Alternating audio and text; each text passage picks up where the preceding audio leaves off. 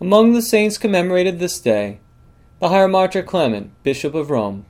Born in Rome and of royal blood, he was a contemporary of the apostles. His mother and two brothers were caught by a storm on a voyage and driven to different places. His father then went off to find his wife and sons, and himself disappeared. Clement, being then twenty four years old, set off eastwards to look for his parents and brothers. In Alexandria, he made the acquaintance of the apostle Barnabas, and afterward became a friend of the apostle Peter, who was already being followed by his two brothers, Faustinus and Faustinian. By God's providence, the apostle Peter found Clement's aged mother, who was living as a beggar woman, and then his father also.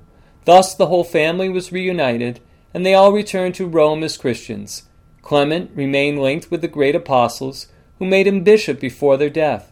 After Peter's death by martyrdom, Linus was bishop in Rome, then Cletus, both of them for only a short time, and then Clement. He governed the Church of God with burning zeal, and from day to day brought large numbers of unbelievers to the faith. He set seven scribes to record the lives of the Christian martyrs who were at that time suffering for their Lord. The Emperor Trajan drove him out to Kherson, where Clement found about two thousand exiled Christians who were all put to the hard toil of cutting stone in a region. The Christians welcomed Clement with great joy, and he was to them a living source of comfort. By his prayers, he brought water from the dry ground, and converted so many of the pagan inhabitants to Christianity that there were seventy five churches built in that place in one year.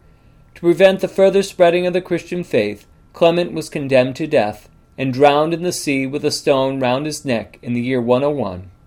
His wonder working relics were taken out of the sea only in the time of St. Cyril and Methodius. Through the prayers of our Holy Fathers, Lord Jesus Christ, Son of God, have mercy on us.